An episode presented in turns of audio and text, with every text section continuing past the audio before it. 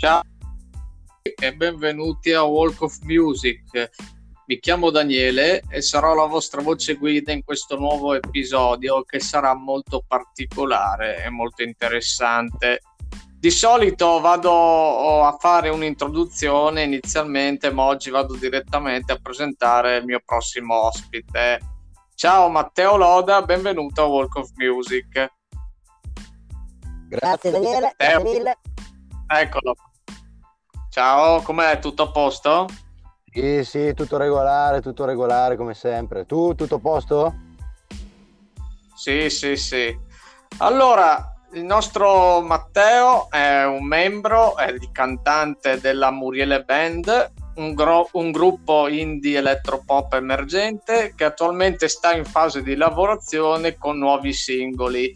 Ma eh, caro Matteo, di questo sicuramente ne parleremo più in avanti in un altro episodio, in un altro contesto, perché oggi sei qui con me a fare una chiacchierata più che un'intervista eh, su un tema che ha molto a che fare no, col mondo della musica, soprattutto con eh, il mondo del rock, no? anche in maniera molto misteriosa. Eh, stiamo parlando no, della morte. Partiamo da questo presupposto. Cos'è per te la morte? Banalmente si potrebbe dire che è la fine della vita, ma eh, ci sono tante, tanti discorsi che comunque a livello mitologico, a livello di cultura, eh, ha sempre affascinato um, quasi tutta l'arte e non solo. Eh, la, la, morte, diceva Pavese, verrà la morte avrai i tuoi occhi. Parlava appunto di questa donna che lui amava dannatamente, poi sappiamo perfettamente quello che è stato per Pavese. Eh, alcune culture come quelle zingare dicevano che la, la morte poteva essere soltanto un modo, eh, cioè più che la morte, la vita è un passaggio alla morte per arrivare a un'altra vita, cosa che poi vedremo alcuni dei personaggi artisti che parleremo oggi avevano un'idea abbastanza... Eh? e eh, la morte è, è, una fine, potrebbe essere anche l'inizio di qualcosa, è, è qualcosa che spaventa, è qualcosa che a una certa età si spera. Tante cose nell'anno del 2020, saprai benissimo anche te, abbiamo, abbiamo dovuto avere a che fare parecchio su questo, su questo discorso e abbiamo dovuto dire addio a tanti cari e dunque la morte è anche una, è una compagna che comunque ci portiamo sempre, sempre appresso del resto. Eh, di, del resto pure mio, il mio carissimo De André diceva di fronte a codesta nemica non vale coraggio fatica, non serve colpirla nel cuore perché la morte mai non muore. E devo dire che partendo da questo concetto faberiano, eh, mi verrebbe anche da dire che forse la morte è un concetto astratto, forse non esiste la morte. Mi spiego meglio dopo mi dici anche tu se sei d'accordo con quello che dico. Eh, dico la morte non esiste perché eh, durante la nostra esistenza noi eh, facciamo, compiamo dei gesti o facciamo qualcosa che poi eh, rimane nella memoria di chi viene dopo di noi, no? Quindi ehm, anche nel mondo della musica i cantautori o le cantautrici o gruppi compongono can- e creano canzoni e compongono anche la musica e le parole di quelle canzoni e la, e la musica che viene composta comunque eh, eh, va, eh, rimane nella memoria dei fan per tanto e tanto tempo ancora non per niente ancora in tanti ascoltiamo i grandi maestri della musica classica, un Beethoven, un Rossini, un Bach, un Mozart, no?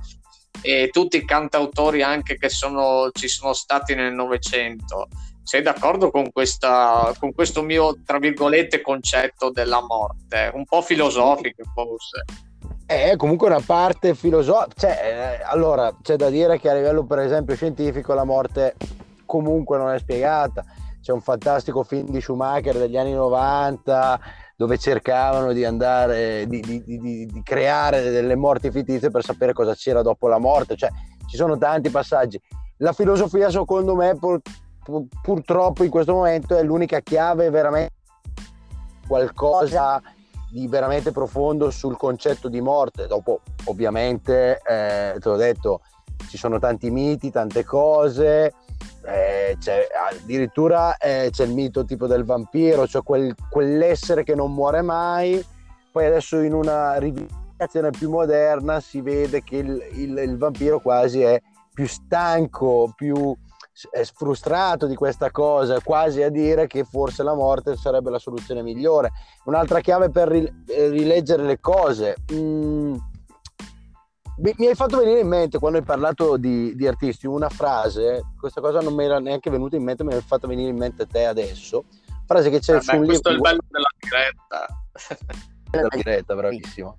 Una frase di un libro di Guaitamacchi che scrive appunto sulle morti particolari del rock e, e niente, praticamente una delle cose più fantastiche è, è proprio che un produttore che adesso ricordo il nome però disse miglior, eh, il miglior eh, merchandising che può avere una rockstar è quella di morire perché dopo la morte fa, eh, tecnicamente farebbe più soldi cioè anche qui fa un po' ridere come cosa però i dati alla quelli, eh? cioè, quindi nel rock la morte è stato più che altro il miglior modo per incassare più soldi, che poi ne ha incassati qualcun altro, però e ce ne sarebbero no. tanti tempi, eh?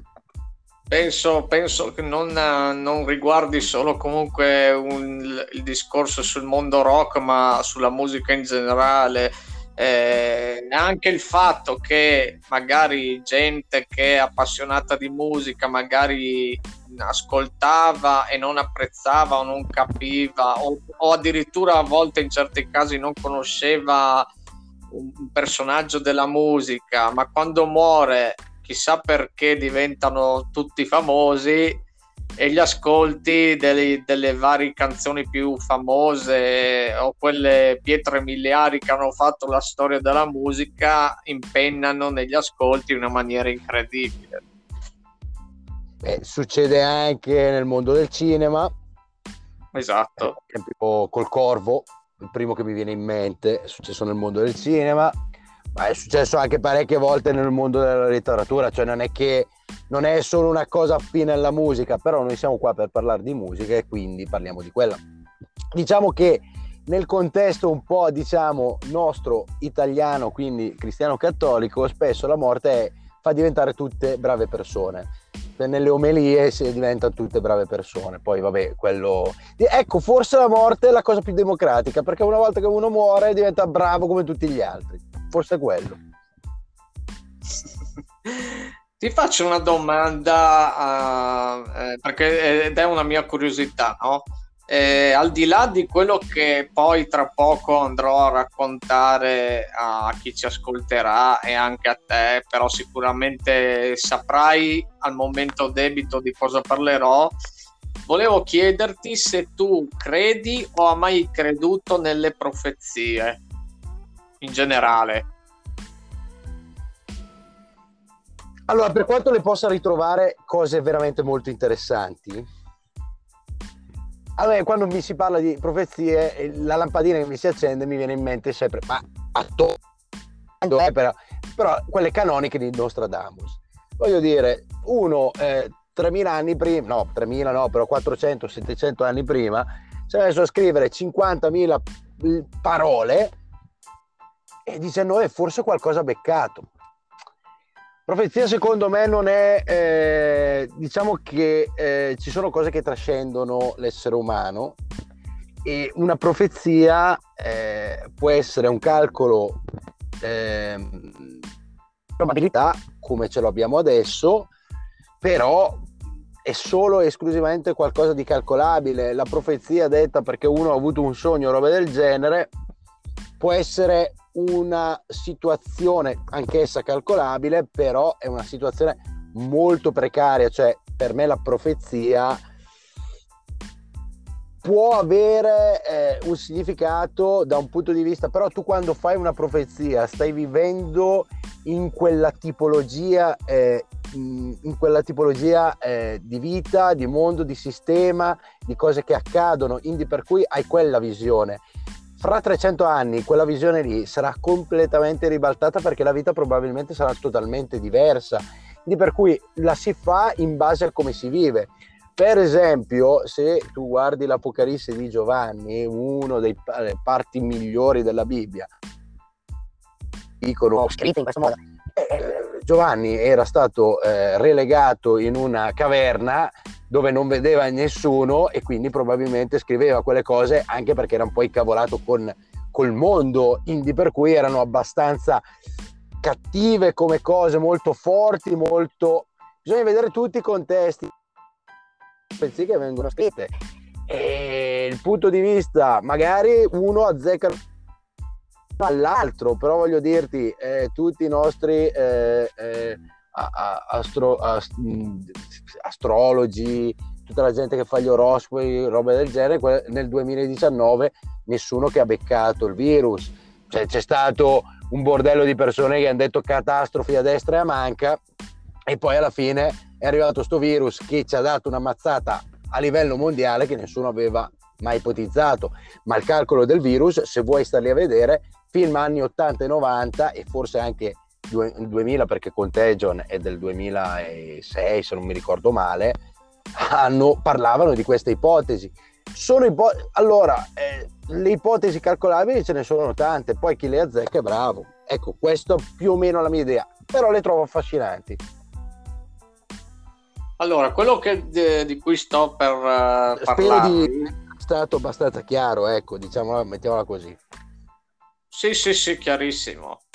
Allora, caro Matteo, quello di cui ti sto per parlare e parlare anche a chi ci ascolterà sono due esempi di canzoni profetiche nella storia della musica italiana eh, parlo di una canzone di Rino Gaetano, La ballata di Renzo e, e Cara, una canzone de, di Lucio Dalla.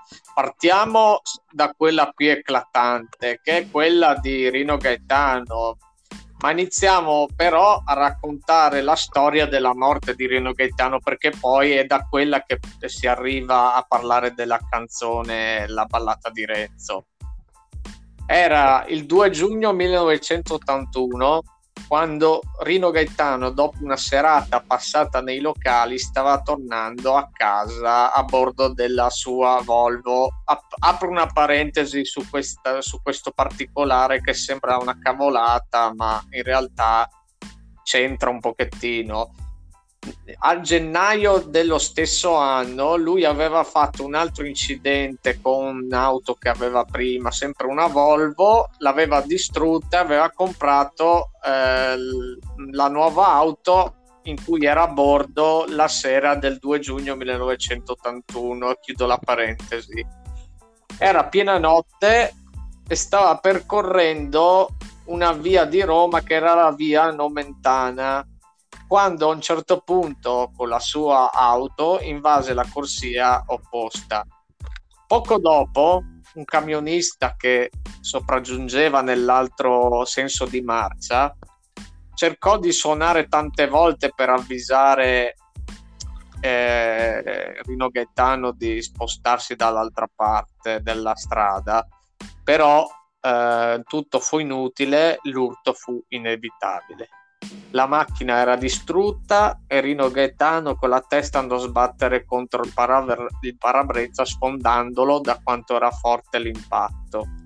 Quello che successe dopo fu veramente assurdo perché quando arrivarono i soccorsi la vita di Rino Gaetano era già appesa a un filo, non era ancora morto ma era appesa a un filo, c'era ancora una piccola speranza. Fu portato al Policlinico Umberto I ma non ci stava un reparto attrezzato per gli interventi di urgenza sui craniolesi. Così il dottore di turno iniziò a chiamare qualunque centro, dal San Giovanni al San Camillo, dal Policlinico Gemelli al San Filippo, nel, nel, tentativo di cercare un posto in cui ci, fo- ci fosse la disponibilità, ma la disponibilità non c'era da nessuna parte. Solamente tante ore dopo, quando fu trovato finalmente un posto al Gemelli, ormai non c'era neanche più niente da fare. Alle ore 6 del 2 giugno 1981 Gaetano, Rino Gaetano morì. La cosa veramente pazzesca è questa, Matteo. Nel 1971, quindi dieci anni prima di questo bruttissimo incidente, Rino Gaetano scrisse la ballata di Renzo, che non so se tu conosci, assolutamente, ma che narra la storia di un ragazzo di nome Renzo che muore in circostanze simili a quelle di Rino Gaetano, come se Rino Gaetano ave- avesse previsto come sarebbe andata a finire la sua morte. Nella canzone appunto parla di questo ragazzo che morì in un, incidente sta- in un incidente stradale dopo che era stato a farsi una serata con i suoi amici a un bar. Nella canzone vengono incredibilmente citati, ecco perché la canzone la considero molto profetica, tre degli ospedali che, eh, che rifiutarono Rino Gaetano la notte in cui morì, San Giovanni, il San Camillo, per esempio, e per farvi capire ancora di più quanto è profetico sto pezzo, vi cito una, una strofa della canzone che dice così: La strada era buia, s'andò al San Camillo e lì non lo accettarono, forse per l'orario. Si pregò tutti i santi, ma s'andò al San Giovanni e lì non lo vollero per lo sciopero. Pensa a te, Matteo, quanto è stata profetica sta canzone assolutamente, assolutamente. Pensa a te che una volta avevo sentito la melodia di questa canzone che qualcuno se, era, se le era legata al dito e probabilmente hanno mosso poco per via di questa canzone. Però non so se è vero. Dietrologie di, di banco, diciamo. Io un'altra cosa che avevo sentito dire è che la morte di Rino Gaetano era in qualche modo collegata a dei fatti di servizi segreti, nel senso che eh, c'erano probabilmente delle canzoni che riportavano o parlavano comunque di fatti reali che forse dava dava un po' fastidio ai piani alti e quindi si narra di questo dietro della morte di Rino Gaetano sul fatto che fossero coinvolti i servizi segreti italiani, ma chissà se è vero. L'altra canzone invece, eh, l'ho detta prima, è Cara di Lucio Dalla e anche su questa è da raccontare un po' quello che successe la mattina del primo marzo 2012. Lucio Dalla, eh, dopo quella che sarà la sua ultima apparizione a Sanremo, quindi fe- parliamo di febbraio 2012, dove, ha, uh, dove ha, ha collaborato con Pier Davide Carrone nella famosa canzone Nani, parte esattamente il 27 febbraio del 2012 con la sua tournée in Svizzera che fece tappa pure il 29 febbraio a Montreux. A Montreux si esibì in quello che poi è stato il suo ultimo concerto e l'ultima canzone che cantò a fine, esibiz- a fine esibizione fu proprio Cara che fu particolarmente profetica, però a questo ci ritorniamo tra poco.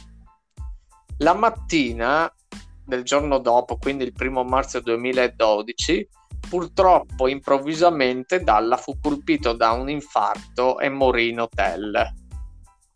Era la mattina del primo marzo 2012, tre giorni prima del suo 69 compleanno, e ritornando alla canzone cara, eh, che ho detto che si rivelò molto profetica, vi cito l'ultima strofa della canzone per farvi capire in che modo è definita profetica. Questa strofa fa così: Lontano si ferma il treno, ma che bella mattina, il cielo è sereno. Buonanotte, anima mia, adesso spengo la luce e così sia. Dalla infatti muore in una mattinata serena in un hotel che tra l'altro, pensa a te la coincidenza, non distava molto lontano dalla stazione ferroviaria di Montreux. Pensa a te.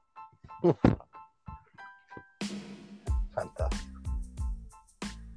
Allora, adesso ti introduco un attimo, no? Prima ho parlato di come la morte del, nel mondo musicale il più delle volte eh, agisse in maniere vera- eh, in vie veramente misteriose, no? Ci sono state tante morti conosciute come quelle del famoso club maledetto dei 27 o anche la morte di Luigi Tenco per, c- per citarne alcune, no? Però tu ci parlerai di due morti in particolare, no? E qui non dico niente, lascio che tu racconti un po'. Ma diciamo che si è scelta una band molto sconosciuta per parlare di questa cosa, cioè probabilmente la band in realtà, cioè i Beatles. E i Beatles hanno questa peculiarità incredibile di avere veramente una, eh, una storia molto, molto oscura che riguarda Paul McCartney e un'altra molto oscura ma reale che riguarda John Lennon. Allora, la cosa più importante secondo me è parlare comunque, iniziare a parlare appunto della prima morte, cioè quella vera che riguarda John Lennon. Si è, eh, si è deciso di parlare anche di queste morti perché comunque sono un po' strane e particolari per, per le varie fattispecie che si sono create attorno, ovviamente. Per quanto riguarda appunto quella di John Lennon, John Lennon era il 1980, correva appunto quell'anno, John Lennon ormai erano anni che non eh, collaborava con la moglie, eh, con i Plastic Ono e tutto il resto, facendo tutte le sue, i suoi produ- eh, programmi da solista, tutti i suoi progetti che aveva portato avanti una volta che eh, si era sciolto appunto con i Beatles.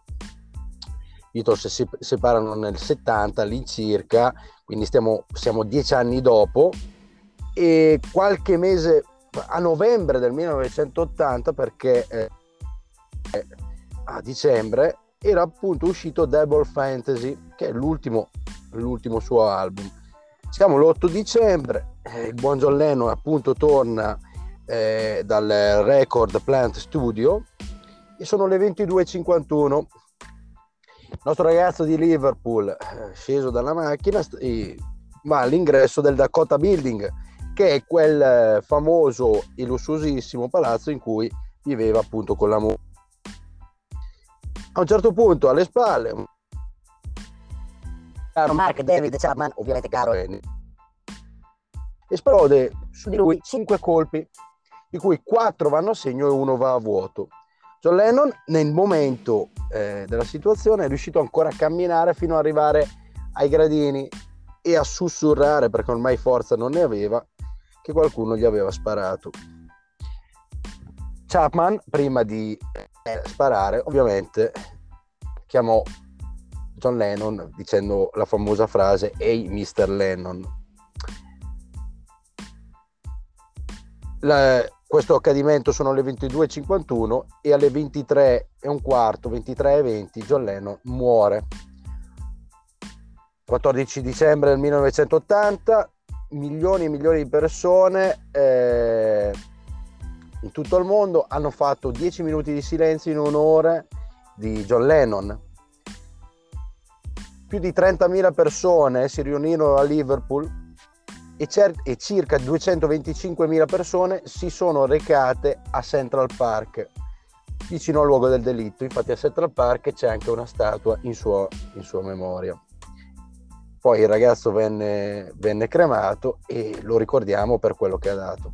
John Lennon, appunto, dichiarò per, fare, per riprendere quello che ho detto nell'intro, un, nel 69, quindi quando era ancora un Beatles, che lui non aveva paura della morte, era preparato perché lui alla morte non, non ci credeva. Per lui la morte era come scendere da una macchina e salire su un'altra. Nel 71, quando ormai siamo un anno, un anno dopo lo scioglimento dei Beatles, che di rimpianti non ne aveva. Niente di quello che ha fatto, forse aver ferito alcune persone, non l'avrebbe mai rinnegato. Questa è la storia di una follia, di un pazzo che voleva diventare grande e non lo sarebbe mai diventato e solo con un gesto estremo come quello di Chapman ha portato eh, sì lui alla ribalta e probabilmente nella storia per, suo, per il suo scellerato gesto, ma ci ha fatto perdere anche uno dei personaggi più grandi eh, della storia. Una delle cose più particolari e interessanti è che nel film Yesterday film famoso dove praticamente in un blackout mondiale eh, questo ragazzo di origini indiane ma inglese eh, che cerca di fare di tutto per diventare musicista scopre che i Beatles non sono mai stati parte della storia e lui quindi cosa fa? Scrive le canzoni dei Beatles, cioè scrive, le porta avanti come se fossero sue e ma questo non è importante ai fini della trama e di tutto il resto, la cosa più bella è che l'ultima, l'ultima scena, l'ultimo passaggio è che lui piglia sta macchina e va a incontrare John Lennon. E John Lennon gli dice solo molto, molto leggermente, molto, con una leggerezza incredibile, gli dice per vivere una vita straordinaria cerca di essere più sincero possibile con chiunque e prendi la donna che ami e digli che la ami. Credo che in queste poche frasi alla fine il concetto di John Lennon, per quanto possa piacere o non piacere John Lennon, perché comunque aveva un determinato carattere, eh, lo descriva comunque nella sua semplicità e nella sua grandezza.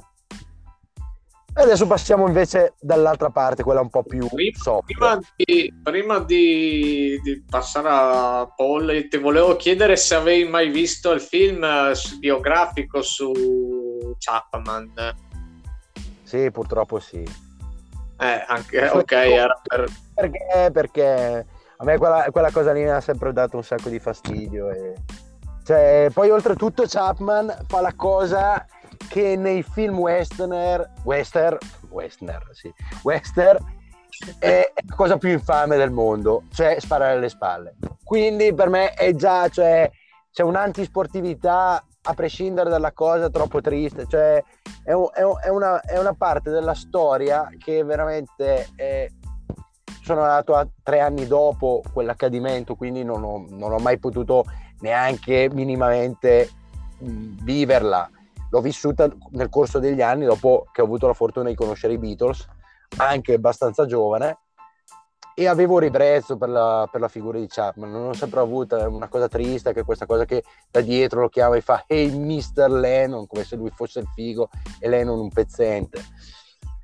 Lui allora io avevo sentito in un profiling di questa cosa che diceva che praticamente lui doveva ammazzare l'idolo per diventare l'idolo. Quello era il suo concetto lasciando affermazioni e cose che tanti altri eh, stragisti, eh, soprattutto americani, avevano nei loro concetti, cioè le cose si assomigliavano tanto, è come noi non saremo mai nulla e dobbiamo fare un gesto estremo per essere qualcosa, per arrivare a quel qualcosa. L'invidia nei confronti di John Lennon era palpabile, cioè questo è, è, abbastanza, è abbastanza chiaro. Eh, tra l'altro Chapman eh, è ancora in prigione, ogni anno chiede il rilascio per buona condotta, ma grazie a Dio c'è Yoko Ono che glielo impedisce, quindi sta ancora a marcire in prigione. Eh, lì, lì è giusto così, perdonami, ma è giusto così. Cioè, nel senso che è giusto così. Allora, non sono assolutamente, io non, non voglio aprire un discorso politico, sociale, moralista, io non sono assolutamente d'accordo con la pena di morte, però se uno ha commesso qualcosa la deve pagare e la prigione mi sembra la soluzione migliore. Qui, oltretutto, un gesto scellerato senza motivo non vedo perché la buona condotta deve essere riconosciuta. Ma parliamo di Chapman, ma dovremmo parlare di, di, tanti altri casi, quindi non è proprio la, l'angolo giusto per parlare di questa cosa. Non è assolutamente. Vado, vado sul più divertente, eh? vado sul più divertente. Sì, sì, sì, vai, vai, vai, go, go. Allora, i Beatles invece hanno, hanno avuto anche il mito del Police Dead. Cioè, diciamo, quello visto che si metteva qualcosa di complottista, era giusto prendere la morte per eccellenza, mai risolta.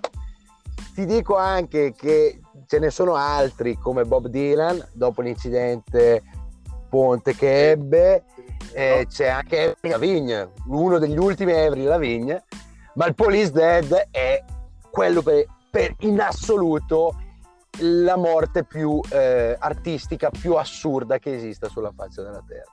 Vero, è vero. Allora, scusami? No, è vero, è vero, concordo. Cioè, sapevo di tutte e tre comunque, sì, sì. Ah, vero. Forse mi hai illuminato su quello di Avril Lavigne, ecco, non lo sapevo quello di Avril. Quello di Avril Lavigne, se non ricordo male, un fans, vabbè c'è anche Michael Jackson, che lì ti dico e ti invito un giorno all'altro sarebbe da fare un, una programmazione solo sulla morte di Michael Jackson. Cioè, eh, potremmo stare qua a parlarne ore. Perché... Sì, no, ci sono, sì, diciamo brevemente solo che ci sono delle morti da cui sono del, nate poi delle, delle, leggende assurde, tra cui quella di cui stai andando a parlare adesso, Police Dead. Allora, io sono dell'idea che Paul McCartney non sia morto, così almeno tolgo ogni dubbio. Mi piace ma prima di partire dal presupposto che ci creda ci vuole un bel cioè, te ne passa di acqua sotto i ponti però diciamo che una delle, eh, delle parti fondamentali di questa storia parte nel 2000 perché un po' decaduta negli anni nel corso degli anni anche del fa- santificazione. Non un po' la dimenticata di tante cose. Nel 2000 esce un film che si intitola tedesco.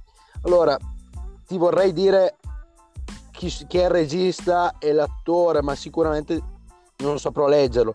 Diciamo che l'attore si chiama Sebastian Urzendowski, che fa Tobias, e il regista si chiama Hendrik Endlo Gloten. Credo di averli letti giusti, credo, ma non sono sicuro. Ora, molto semplicemente è che eh, questo ragazzo Tobias dei Beatles ovviamente, e i, i, i mitici messi subliminari dei vari album dei Beatles. Da lì in poi va a questa ricerca e vuole farlo sapere al mondo. Da lì in poi il mondo dell'etere, soprattutto di internet appunto, ma anche qualche media un pochettino più formato come era all'epoca la radio che aveva nel 2000 aveva più valore di internet adesso ovviamente sappiamo come sono le cose e ha cominciato di più a parlare di questa cosa fino ad arrivare al concetto completo e a dare una conoscenza. Ci sono addirittura stati programmi televisivi come Voyager e Mistero su Italia 1 che hanno parlato di questa fittizia morte. Iniziamo subito dal fatto che Paul McCartney disse sono vivo e sto bene e non mi interessa delle voci sulla mia morte, ma se fossi morto sarei l'ultimo a saperlo. e Paul è sempre Paul. Allora, è la notte del 9 novembre 1966.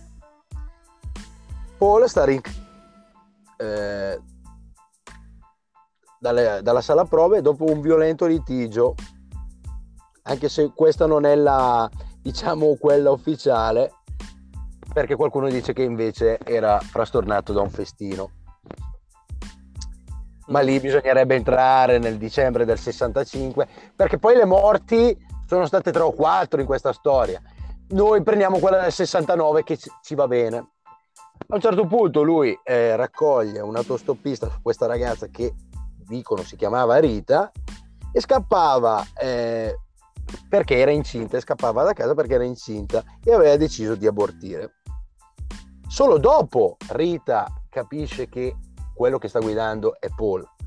E lì in quel momento, non vedendo eh, eh, la ragazza si era esaltata dalla situazione, Paul cer- per cercarla di sta- tranquillizzarla eh, non ha visto il semaforo, è andato dritto e buonanotte al secchio. Questa dovrebbe essere la morte.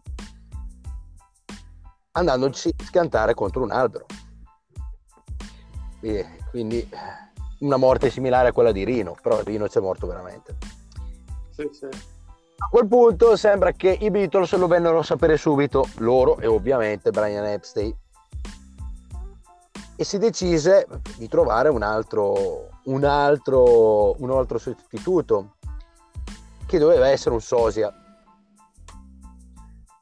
Qualcuno disse che fu, fu William Stuart Campbell, un attore di origini scozzesi, che assomigliava a Paul e acconsentì a sottoporsi ad alcuni interventi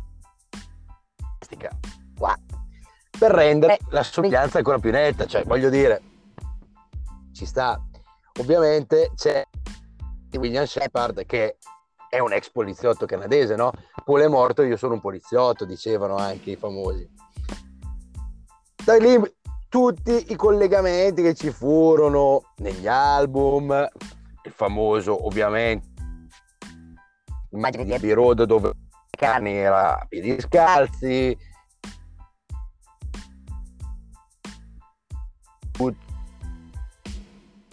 Fiori nel, negli album.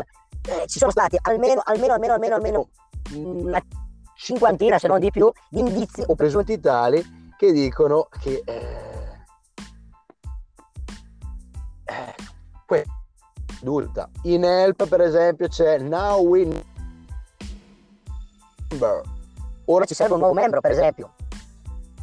Uh, I'm in I am, so fi- uh, I am so tired, la canzone di John Lennon. A un certo punto sembra che John Lennon dica uh, Paul morto, mi manchi, mi manchi. Ci sono tante situazioni. C'è You can work here. The Butcher poi c'è Revolver, quello di Revolver è forse Collection of Beatles Oldies Bad Good eh, eh, ovviamente l'immagine dell'album di Sgt. Pepper Lonely Hearts Club Band e così via dicendo ci sono tutte le, le varie cose le varie scritte.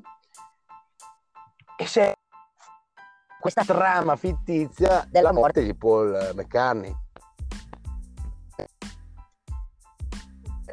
Io credo, io personalmente credo che questa cosa sia nata e ci hanno anche cavalcato sopra, mica da ridere, cioè nel senso in un'intervista... Sì, c'era anche il fatto...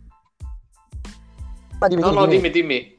Dico, in un'intervista John Lennon... No, mi... Eh, tra, tra... Sì, no, no, parla, parla. Ah, okay. Scusate. visto John Lennon diceva che lui aveva sempre avuto il concetto di avere eh... del membro morto della band, no? Di, qua, eh, di, qualcuno che doveva sparire dalla band. Però lui pensava di essere se stesso. Poi probabilmente queste cose, perché un incidente, eh, Paul McCartney quattro anni prima l'aveva avuto, avuto in motorino, si era spaccato il braccio e gli era partito un dente. Quindi voglio dire, non si sa bene dove abbiano riattaccato le cose.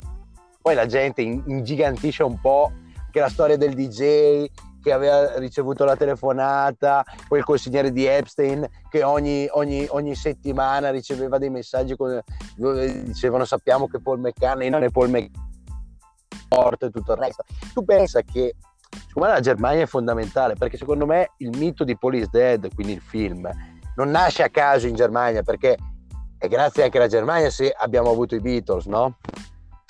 Dove loro all'inizio erano lì che andavano a suonare c'è una storia che dicono che eh, Paul McCartney abbia avuto con una gru, chiamava gruppi tedesca, un figlio e qualcuno voleva, perché anche questa è un'altra storia attorno a Paul McCartney, ogni mese Paul McCartney ha sempre, da, da, da, dai Beatles fino ad oggi, dato dei soldi su un conto corrente tedesco. E lì dicono che quei soldi lì fossero per mantenere questo figlio illegittimo mai riconosciuto. E qualcuno dice allora fate una bella cosa? prendete quello là controllate il DNA di quello là e vediamo se il DNA di questo qua risulta. Cioè, anche questa storia fantastica, però che ha il suo, ha il suo modo, cioè proprio per andare un po' a rompere le scatole alla, alla vita delle persone, ecco, mettiamola così.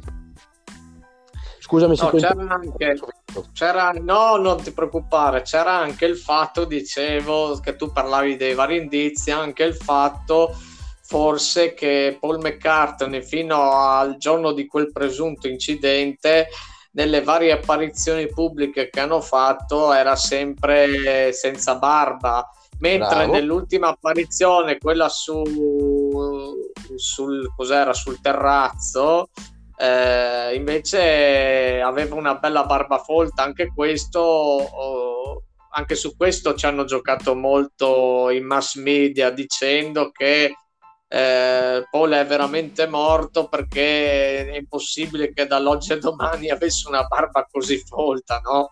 Sì, sì, certo. Eh, ma lì hanno, hanno fatto queste cose. Allora, questa cosa non l'ho più ritrovata su internet, quindi prendila come... Se... Mi ricordo che forse su eh, lo speciale che fece Voyager, due genetisti italiani o mm, medici comunque avevano fatto il calco osseo delle varie fotografie dicendo che praticamente non potevano essere la stessa persona perché il calco osseo dello scheletro del teschio eh, deve essere sempre uguale. Quindi per cui loro dicono che la foto di Paul e la foto di Paul dei, dei nostri anni erano due persone completamente diverse. Anche qui l'ho sentita, la mettiamo qui come una delle tante ipotesi, però è divertente, è una cosa divertente. La cosa più triste sui Beatles è la prima, ovviamente anche eh, George Harris è morto, però non è morto, è morto di una morte naturale, bruttissima e dispiace che però c'è da dire che eh, la morte di John Lennon è veramente una delle cose più bieche che possano capitare a chiunque, presumo. Ecco. E la storia di Paul McCartney alla fine ci mette un sorriso. E, e ci mette un sorriso anche chi ci crede profondamente, ecco, mettiamola così. Sì, comunque sì, è una, forse la leggenda uh, da cui è partita sta mania che c'era una volta di, di, di, di creare queste leggende dopo che moriva una superstar, perché anche eh, su Elvis Presley si, una, si sono create delle varie ipotesi, delle varie leggende dopo la morte del 77 Stessa cosa, come hai detto prima, Michael Jackson. Quindi è da lì forse che è partita questa mania di creare delle leggende o comunque di credere che in qualche modo loro, le, le, loro leggende siano ancora vive da qualche parte, magari a prendersi un cocktail in un'isola deserta, no? È fantastico, bello sognare in quel modo, bello pensare comunque... Ma perché, ma perché questa cosa? Perché comunque nostre star, de, star de, dei, nostri, dei, nostri, musicisti, comunque dei nostri attori preferiti, dei nostri scrittori preferiti, abbiamo, ci, ci, ci prendono qualcosa dentro, che noi ce lo portiamo dentro. E quindi è come se perdessimo qualcosa che abbiamo che noi, no? E dunque è bello sperare che queste persone eh, possano continuare, possano vivere, magari anche normalmente perché prima non lo facevano.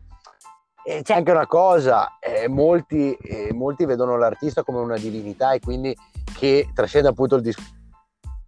In realtà bisogna ricordarsi sempre che eh, tutti gli artisti hanno i difetti degli esseri umani normali perché sono esseri umani normali e quindi anche lì dobbiamo prepararci a dargli il loro addio. Però è bello sognare, pensare che qualcuno sia... è un po' come mm, Fuga da Alcatraz, no? Non so se hai mai visto sì. il film, che è tratto da una sì, storia vera. È bello sognare, probabilmente quei tre tizi non sono neanche arrivati a metà del fiume, però è bello sognare che questi ce l'abbiano fatta. È bello pensare che, come nel film, loro ce l'abbiano fatta. È una cosa impossibile, però è quasi romantico, nonostante fossero tre personaggi loschi, eh, mettiamola così. Ma è come, ma pensa a te, visto che ho citato Bob Dylan, ehm, ehm, pensare a, eh, a personaggi così come Bob Dylan, eh, quella storia che lui è morto, che era già anche bello vecchiotto, ma gliel'hanno voluto affibbiare come se ce ne fosse bisogno, no? Quasi. Come per dire, eh, anche Bob Dylan merita questa nomea che lui è morto e risorto, cioè, tutte queste cose, ma solo per la divinizzazione del personaggio che poi alla fine non, eh, non, eh, non, non ha... Cioè, è, è, proprio è una cosa da fans, ma è anche bello, nel suo piccolo è bello, secondo me, è bello, è bello sognare, ma in realtà non... A volte si creano poi di questi disagi, di gente che ci crede davvero, che combatte, che, che, che, che le cose devono stare nel loro posto, ecco tutto qua. Sì, no, diciamo che è bello, però forse a volte è anche un rischio, nel senso che a suon di creare una leggenda, un racconto che poi magari non è vero, si rischia magari di strumentalizzare quella che è la morte di un personaggio. Sì, però però tu devi trascendere dal discorso moderno. Se tu guardi e torni indietro nell'epoca, ce ne sono tanti di divinizzati in questo modo. A volte erano personaggi come Re Artù, come Cesare, come la famosa cosa di eh, Romolo che sparisce nella foresta, non torna più, bla, alle varie. Billy the Kid, che tutti pur di dire che non era morto in quel modo, anche lui molto similare alla morte che fece a quella di John Lennon, cioè che gli spararono alle spalle eh, cercando di, di, di fregarlo in quel modo.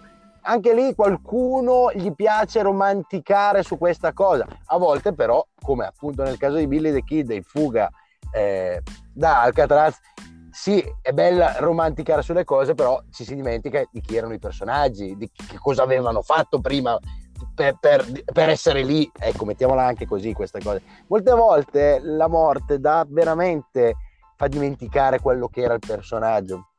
Probabilmente l'unico che è morto che nessuno si dimenticherà mai di quello che, eh, che ha fatto è Hitler, poi per il resto la gente tende a dimenticare certe cose, la morte pone delle fini enormi, eh, voglio dire. Eh, I Killing, Joe, eh, Killing the Joke, una band famosa, abbiamo fatto una canzone che adesso non mi ricordo il titolo, però eh, c'è anche su, su internet eh, ricorda Camisuar, te ne avevo già parlato di questa, quando giustamente, e questa è una cosa che io ho veramente apprezzato tantissimo, quando Carcobain è morto, loro la causa che avevano in ballo l'hanno mollata. Cioè non sono andati avanti a rompere le scatole ai Nirvana dicendo mai era la nostra canzone. È morto Cart. Basta, amici come prima, finito tutto. Questa è una cosa che io ho apprezzato moltissimo nel mondo della musica e che pochi sanno per la, la cosa, però comunque su Camisuar la storia c'è e si può andare anche a trovare su Wikipedia. Ecco. Ti faccio un'ultima domanda prima di chiudere, questa è un'altra mia curiosità. Tu eh, raccontato comunque tutte queste storie, eh, tu credi nel fatto o credi che sia tutto scritto o comunque che sia tutto un caso? Tutto scritto o tutto un caso? Scusa, perdono. No, allora tu, credi, allora tu credi nel fatto quindi che sia tutto scritto, la, la storia delle nostre vite, o credi che sia tutto un caso? È una domanda da almeno, almeno, almeno 25 milioni di euro, mettiamola così. Ti do una risposta io. Io penso che sia tutto scritto, a prescindere dalle cose, ma non perché io voglio darmi un'idea di continuità, roba del genere. Perché io credo che tutte le, le, cose, io non credo nelle coincidenze e anzi ti cito Einstein, visto che ci siamo, io come Dio non gioco ai dadi e non credo alle coincidenze, ma solo e esclusivamente perché per me è tutto calcolabile, quindi credo che ci sia qualcosa, cioè è qualcosa di scritto, cioè che noi dovessimo avere un John Lennon, era scritto, che noi dovessimo avere un, eh, dall'altra parte più oscura, un Adolf Hitler, era scritto, sono tutte cose che secondo me sono già eh, scritte in una, in una, fase. Dopo, se mi dici eh, il concetto del bivio, se andavo a destra piuttosto che a sinistra, se potevo fare quello o potevo fare quello, non lo so. Io posso solo dirti che secondo me ognuno ha una strada e quella la deve percorrere. È un disegno che poi possa essere divino, che possa essere eh, calcolabili a livello scientifico, che può essere tutto quello che vuoi, però secondo me tutto è scritto. Poi, oltretutto, mh, c'è una sotto, un sottoconcetto, una sottofilosofia di eh, sottoscienze, appunto, che dicono che addirittura la vita è calcolabile con, eh, con varie equazioni e varie cose. Lì non, non, ci, non, mi ci voglio neanche buttare dentro, perché poi c'è il concetto della morte di Kennedy con quella di Lincoln, che se non la conosci vado, che è proprio calcolata matematicamente, gli orari, il numero delle lettere che compongono i cognomi, il nome delle persone che hanno sparato, tutte cose che dicono che sono calcolabili a livello proprio matematico. No, quello non lo so, non la vedo come una cosa, non credo che viviamo in una in una, in una matrix per intenderci, però io credo che comunque ognuno abbia un suo destino e quel destino lo debba portare a termine, sia nato per avere quel destino. Ecco, questa è la mia concezione molto basilare. E tu invece, okay. visto che me l'hai fatta tu questa domanda, adesso io voglio saperlo da te. Eh sì. No, allora io penso che ognuno di noi quando nasce, eh, nasce con un dono o con una caratteristica diversa da qualsiasi altra persona e, e sta a noi quando lo capiamo sapere come utilizzarla e attraverso l'utilizzo di questa cosa che noi abbiamo e che ci contraddistingue dagli altri riusciamo a scrivere la nostra storia. La penso così. Ecco, io ti dico un'altra cosa che mi sono un'altra cosa fondamentale sulla mia filosofia di questo concetto è che chiunque nel bene e nel male che noi incontriamo nella nostra vita per pochi secondi o per anni è fondamentale per il nostro excursus ed è destino che noi dovevamo incontrare quel tipo di persone. Se poi vogliamo farlo su un discorso delle anime che si incontrano, quello non lo so, non so neanche non ho neanche la concezione dell'anima in questo momento, ma non che non ci credo, non lo so, non, non è far mio, però io ti dico che ogni persona che per pochi secondi o per una vita intera è stata con noi, nel bene e nel male, era fondamentale che noi trovassimo. Io sono convinto di questa cosa. Eh, sono d'accordo pure io con questa e con questa uh, con questa citazione filosofica chiudiamo. E io di solito, Matteo, ai miei ospiti domando sempre un augurio che fai a te stesso, però diciamo che questa volta la lascio per l'intervista che verrai a fare più in avanti per la presentazione del progetto della Muriele Band, ok?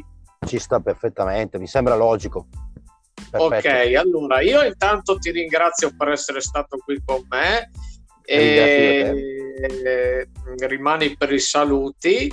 Va bene. Eh, io, io, chiudo uh, la, l'episodio uh, salutandovi e ricordandovi di, di, essere sempre sintonizzati su Walk of Music e vi do l'appuntamento al prossimo episodio citandovi una frase del re Lucertola Jim Morrison quando non ci sarò più, non cercatemi dietro al marmo freddo di una tomba, cercatemi tra le rose. Quando non ci sarò più, cercatemi nelle fotografie, cercatemi fra i miei libri, fra le mie poesie, fra le mie canzoni e fra la mia musica. Cercatemi fra tutte le cose che amo di più, perché solo in queste cose troverete la mia anima. Grazie a tutti per l'ascolto, ciao Matteo e ci ved- sentiamo al prossimo episodio. Grazie a te, grazie a Wolf of Music e grazie a te Daniele per eh, lo spazio datomi. Grazie mille e buona serata. Grazie a tutti, ciao.